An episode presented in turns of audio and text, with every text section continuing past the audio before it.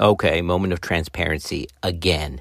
You know, sometimes I take a look at what's new in the data and I'm like, all right, you know, I'm done. I mean, it just moves so fast. I remember when I was a resident, being evidence based meant that you were practicing in line with some of the data that was out in the previous 10 years. Well, 10 years? That stuff is outdated now. Now, in order to be evidence based, consensus opinion is, is that the data should not be any older than five years. And it's suggested that information is moving so fast that to be evidence based, you've got to stay up on the data within three to four months because things are moving so quickly. In other words, if our medical students do a presentation and they reference articles from 10 years ago, that may not be relevant anymore. And while we used to accept data from five years ago, that window is getting even smaller because information moves so fast. Well, it moves really fast for the topic that we're covering today, which is hypertension in pregnancy. Yeah, I know we all know about hypertension in pregnancy. We all trained with that. That's not new.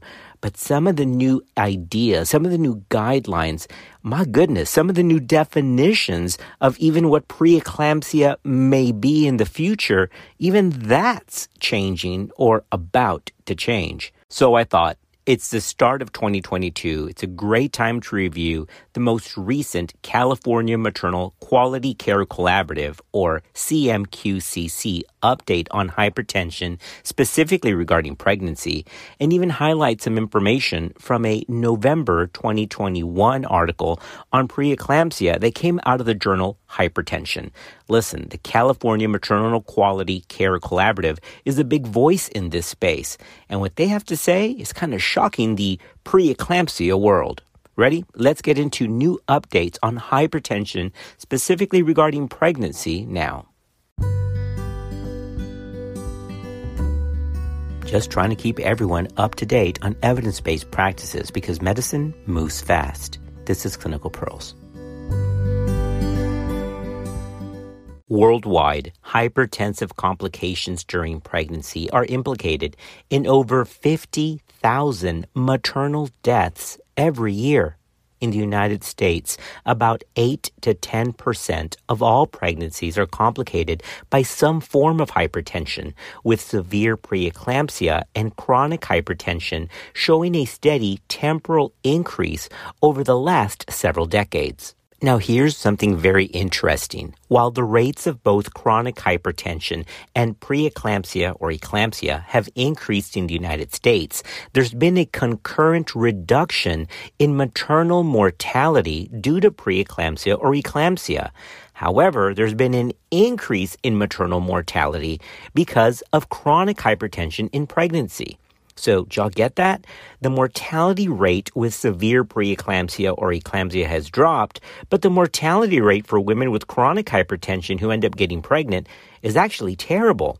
The reasons for improving preeclampsia or eclampsia related maternal mortality are many, but likely reflect improved management of blood pressures, the use of magnesium sulfate for severe preeclampsia and eclampsia, and early recognition of HELLP syndrome.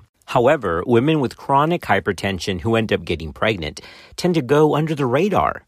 Well, in November 2021, out of the journal Hypertension, there's a great data review called Preeclampsia. Very fitting, right? But here's a statement that's really shocking because this is a huge data review all throughout the country.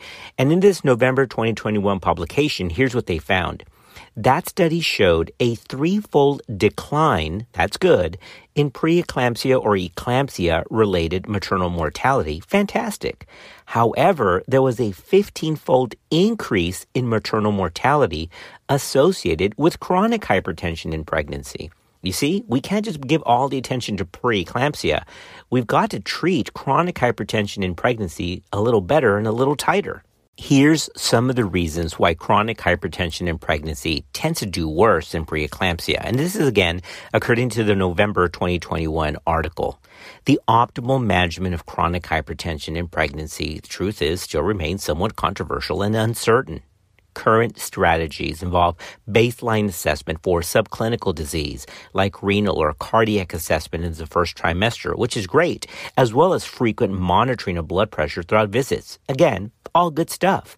There's also the frequent use of ultrasound to detect fetal growth restriction, and all of that is fantastic. However, optimal antepartum blood pressure management still remains uncertain because experts continue to debate the risks and benefits of more aggressive antihypertensive management among patients with, quote, mild disease. Now, we're going to get into this a little bit more in this session, but the truth is, in women with chronic hypertension, we really need to pay attention to those target blood pressures and keep blood pressures under 150s with diastolics in the 80s or low 90s. It shouldn't really cross any higher than that. And here's another issue that we're going to discuss is the tighter control of gestational hypertension. I know we're talking about chronic hypertension, but I'm going to touch on gestational hypertension a little bit later on as well because I told you that this California initiative is kind of shaking things up. Well, they're pushing for more aggressive blood pressure control during gestational hypertension. But that's going to be talked about a little bit further down the road.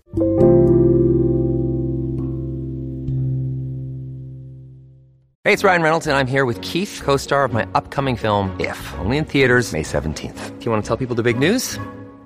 All right, I'll do it. Sign up now and you'll get unlimited for $15 a month in six months of Paramount Plus Essential Plan on us. Mintmobile.com slash switch. Upfront payment of $45 equivalent to $15 per month. Unlimited over 40 gigabytes per month. Face lower speeds. Videos at 480p. Active Mint customers by 531.24 get six months of Paramount Plus Essential Plan. Auto renews after six months. Offer ends May 31st, 2024. Separate Paramount Plus registration required. Terms and conditions apply if rated PG. I don't want to let go of this issue of chronic hypertension because there's some important stuff and important numbers that we have to remember. The prevalence of chronic hypertension in women of childbearing age has been reported to vary from 0.6% to greater than 22%, depending on the age, BMI of the patient, ethnicity of the patient, with about 1 to 5% of pregnant women having chronic hypertension affecting pregnancy. Remember that. So 1 to 5% of pregnant women have chronic hypertension affecting pregnancy the rate of chronic hypertension in the pregnant population has been increasing at a steady rate since 1999. So remember, if you're taking your oral boards or somebody asks you about why this whole buzz about hypertension exists, the answer is very simple. Hypertension is a significant comorbidity for a large number of pregnancy related deaths women with a history of chronic hypertension also represent a significant percentage of those who can end up dying from cardiomyopathy. Now, remember I said that this California Maternal Quality Care Collaborative, the CMQCC, is shaking things up in the chronic hypertension and preeclampsia world? Well, that's because they really are pushing for a change in the definition or blood pressure cutoffs for preeclampsia. Now remember that in 2017, the American College of Cardiology and the American Heart Association changed the criteria for hypertension. Remember that. But ACOG and other groups have not yet adopted that change in definitions. But it's important to note that the data does actually show that those women with lower levels of hypertension under the 140 over 90 cutoff actually are kind of at really high risk. Recent data evaluating the effect of the ACC and AHA categorization found that pregnant women who presented to care with stage 1 hypertension Remember that stage 1 hypertension are those with systolic blood pressures from 130 to 139 and diastolics still in the 80s, between 80 and 89, that women with this stage 1 hypertension below the cutoff that ACOG uses for preeclampsia, these women were still two to threefold increased risk for the subsequent development of a hypertensive disorder of pregnancy. This supports the fact that these patients are at increased risk for all pregnancy related complications of pregnancy.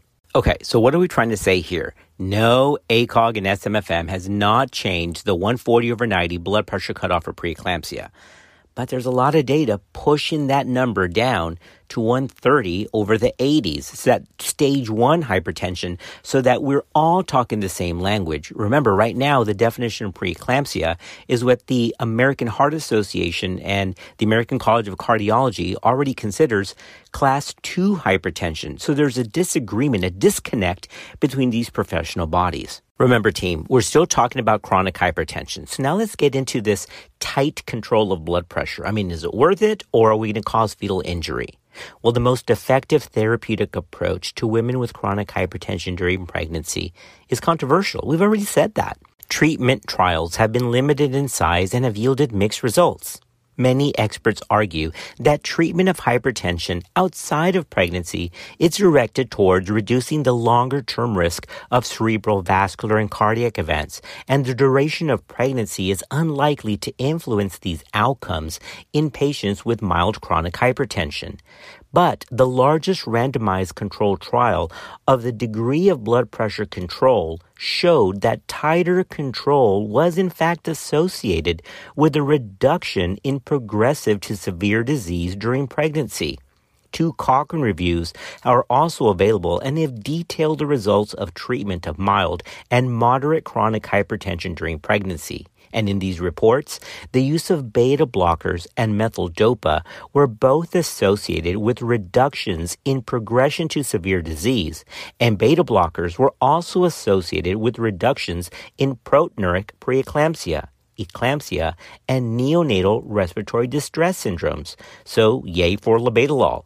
However, nifedipine didn't work so well there was some concerns that nifedipine use for chronic hypertension in pregnancy, ironically, could be associated with a modest increased risk for the development of superimposed preeclampsia. So, What's the idea here? Well, there is data that tight control of chronic hypertension during pregnancy has maternal value.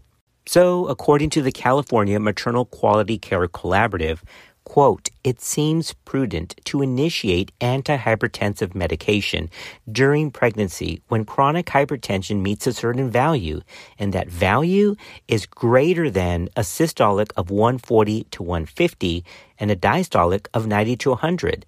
See, told you that was shaking things up because traditionally with chronic hypertension, we would see a patient and go, hey, your pressure is 150 over 90. Great we'll keep going. It's not severe, we're not going to start any meds because we don't want to affect the perfusion to the child. Well, nothing actually happened to the perfusion of the child based on the data.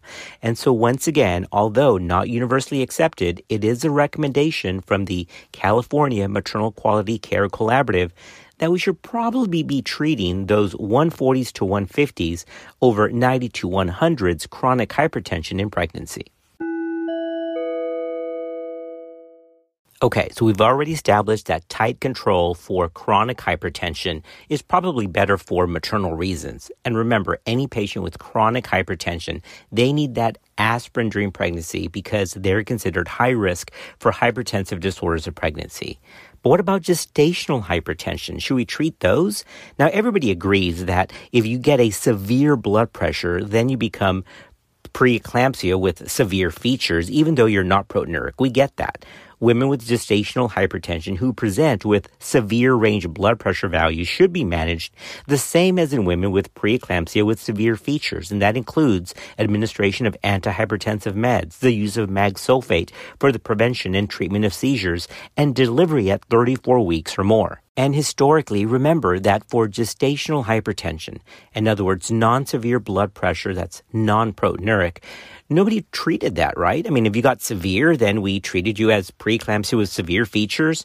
But we kind of let these women go with gestational hypertension with blood pressures in the 150s to the 90s, as long as they, quote, weren't severe.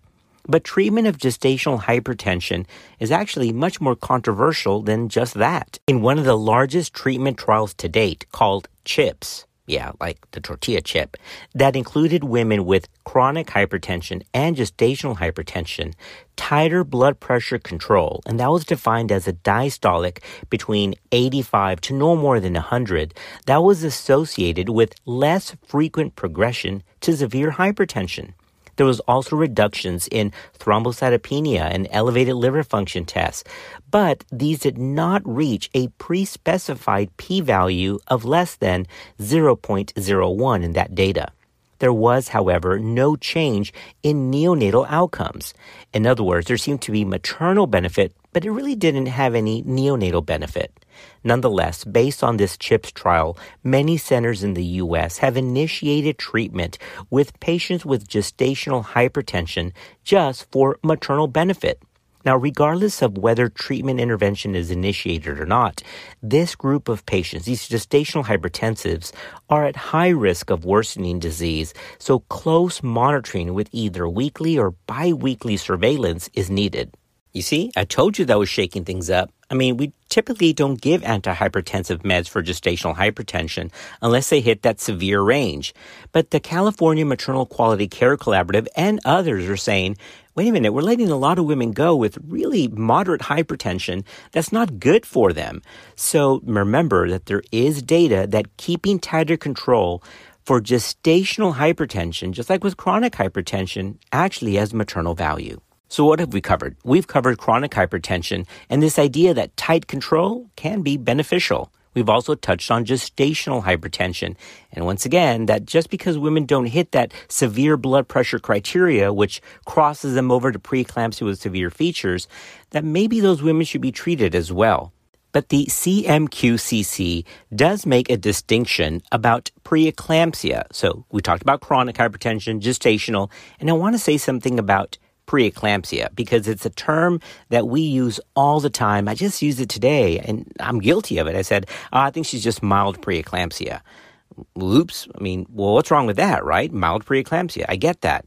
Well, CMQCC, again, shaking things up, but they've got a good reason to not use the term mild or severe preeclampsia. Listen to this.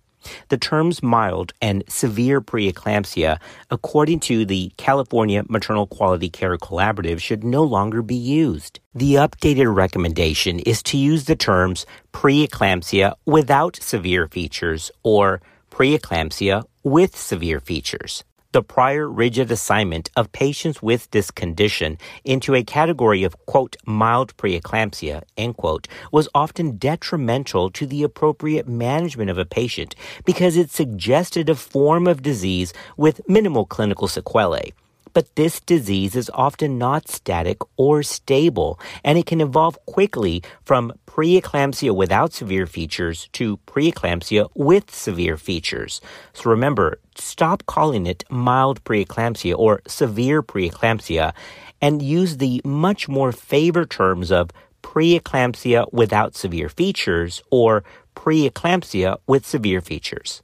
Lastly, the CMQCC reminds us that you don't need protein to be severe preeclampsia. Severe preeclampsia criteria involves blood pressure criteria alone of greater than or equal to 160 over 100, or any of the lab abnormalities or symptoms like visual disturbances, right upper quadrant pain, or pulmonary edema. We get that. So remember that severe preeclampsia in the old terminology, now called preeclampsia with severe features, doesn't always have to be proteinuric hypertension because protein, remember, gets you the definition of preeclampsia, but you don't need protein to be preeclampsia with severe features. Man, we covered a lot of information from chronic hypertension to gestational hypertension to preeclampsia without severe features to preeclampsia with severe features. Remember that cardiovascular disease is the number one killer of women every single year in the United States. That's why there's a whole new subspecialty coming out of cardiology called cardio obstetrics to try to bridge this gap and take care of this high risk population, these women with chronic hypertension in pregnancy and these cardiomyopathy patients specifically related to peripartum or pregnancy care. No, we're not getting rid of MFM, thank goodness, but this serves as another line of medical experts to work with the general OBGYN MFM specialist, and now this new burgeoning subspecialty out of cardiology called cardio obstetrics. So if you haven't heard about that, It's already launched. It actually got underway in 2021. But it's all about taking care of the patient. So we shouldn't have a turf war of whose patient does belong to, because the truth is they belong to all of us, because we're all on the same team. As always, thanks for being part of our podcast family. We'll see you next time on Clinical Pearls.